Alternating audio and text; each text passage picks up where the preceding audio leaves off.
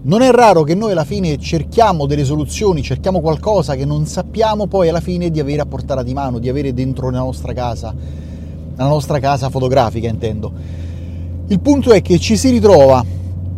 determinate volte a cercare l'acquisto che ci svolti quell'esigenza senza la quale non, non, riusciamo poi a fotografare, quindi se non si soddisfa quell'esigenza specifica, come fotografi siamo finiti perché altrimenti ci sfugge il mondo. Questo capita un po' con tutto, capita con le ottiche, capita con gli obiettivi, eh, però c'è quell'obiettivo, cioè magari abbiamo il... Eh, 1650 e poi abbiamo il 55 140 e a noi quello che ci serve è magari il 52 mm fanno un 52 mm e mi serve proprio quella focale perché senza si muore. Ora magari sì sto esagerando mi rendo conto però alla fine guardiamoci davanti allo specchio fissiamoci negli occhi e diciamoci la verità noi fotografi a volte abbiamo questo tipo di acquisti. In passato io sono stato un acquistatore compulsivo di obiettivi usati, quando avevo Pentax col fatto che era retrocompatibile con il mondo, io qualunque obiettivo a, a, a due lire me lo prendevo. Alla fine ho fatto un solo acquisto che mi è rimasto, una sola lente che ho detto caspita questo è un bel acquisto che è il 50 mm serie M, quello manuale 1.7. Al di là di questo tutti gli altri obiettivi che ho preso li ho dati via, li ho dati via perché non erano obiettivi che, che, che mi servivano, oggettivamente li ho usati pochissimo. Difatti adesso che ho Fuji ho diciamo, trovato la pace dei sensi dal punto di vista delle ottiche perché ho il 1650 e il 50-140. Con queste ottiche faccio di tutto, faccio dal paesaggio alla ritrattistica, soprattutto la ritrattistica perché è quella la mia fotografia, quindi insomma diciamo che 50-140 copro tutto sono obiettivi che hanno un, una luminosità di 2.8 costante. È vero, è vero che non sono i più economici degli obiettivi, però è anche vero con, che con due obiettivi io ho risolto le mie esigenze. Domani voglio cambiare macchina fotografica, vendo la XT3, ne compro un'altra, ma le lenti restano le stesse. E però sono lenti grosse, sono lenti ingombranti, non posso portarmi dietro la XT3 e avere una macchina fotografica sempre in tasca è il sogno di molti fotografi. Esistono macchine fotografiche, io stesso sul canale YouTube ho recensito la Rico, la GR, che effettivamente entra in tasca, lo faccio vedere, entra in tasca e scompare, ci sono altri corpi macchina, eh, le compatte evolute, quelle che hanno l'ottica fissa e consentono di scattare in RAW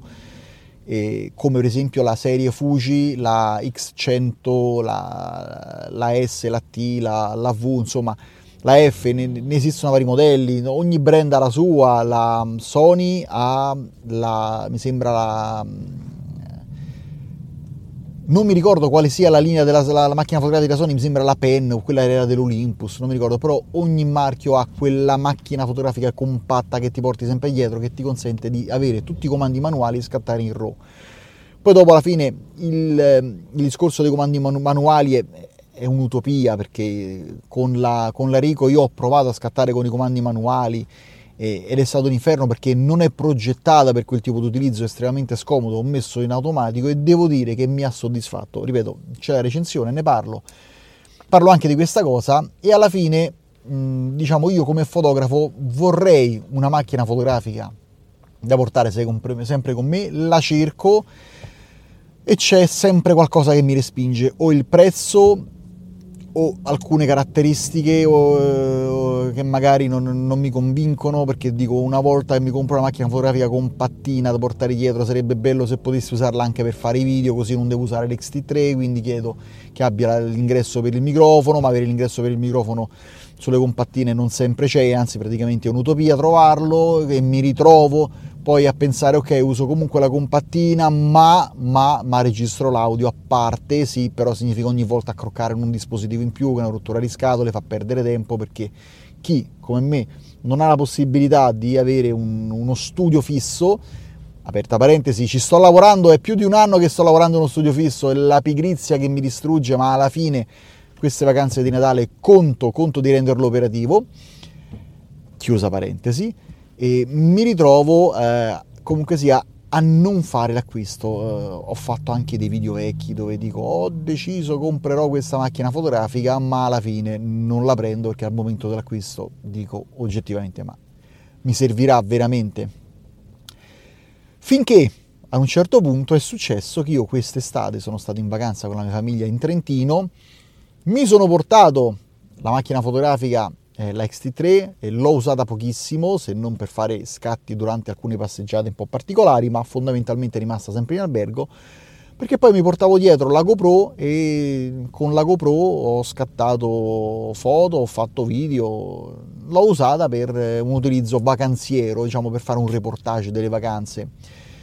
E devo dire che spippolando con le opzioni, alla fine mh, ho scattato anche in RAW con la GoPro. Devo dire, sapevo che poteva scattare in RAW, non mi sono mai curato del fatto che c'era questa funzione, però a un certo punto mi sono detto, ma sto in vacanza, ci sto facendo un po' di foto, impostiamo il RAW e vediamo come si comporta su, su Photoshop. E devo dire una cosa, sono rimasto sbalordito, sono rimasto a bocca aperta. Il RAW della GoPro è buono, è buono, è molto buono, compatibilmente con la risoluzione, compatibilmente con la grandezza del sensore, è un RAW decisamente buono, abbastanza duttile, che consente di fare delle foto molto buone. Se ben post prodotte, le foto possono diventare molto buone. Ovviamente la controindicazione è l'ottica, un'ottica estremamente grandangolare. Se si scatta in JPEG è possibile scegliere anche un'apertura che viene modificata via software perché il JPEG viene post prodotto e regolato per quello che è la, la, la focale l'angolo, ma se scattiamo in RAW andiamo a necessariamente a lavorare con eh, l'ottica reale, ossia il grandangolo praticamente, se siamo molto vicini a una sorta di fisheye però è molto ben bilanciato e devo dire è veramente ben bilanciato, basta farsi un selfie a distanza di braccio e la deformazione è accettabile, ripeto, per l'utilizzo che se ne fa.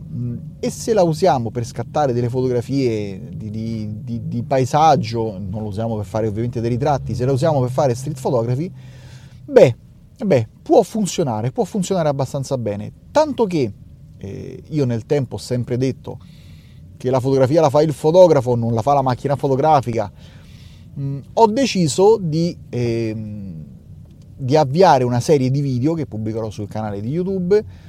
dove io scatto delle foto con delle macchine fotografiche un po' improbabili. Ora, voi che state qui nel podcast, voglio anticiparvele. Ovviamente una di queste è la GoPro, farò una passeggiata dove uso la GoPro per fare street photography, vediamo come si comporta. Già, già l'ho usata, ma voglio poi documentare sul video e successivamente ho già due, due macchine fotografiche molto improbabili che sarà divertente usare. Una delle due non so neanche esattamente come si tirano fuori i file perché sono file particolari. Apro una parentesi, una piccola digressione, io in questo periodo estivo mi sono riappassionato ai videogiochi al retro gaming, quindi ho comprato due console portatili sulle quali ho installato gli emulatori di qualunque cosa e sono la PlayStation Vita e la eh, Nintendo eh, 3DS XL.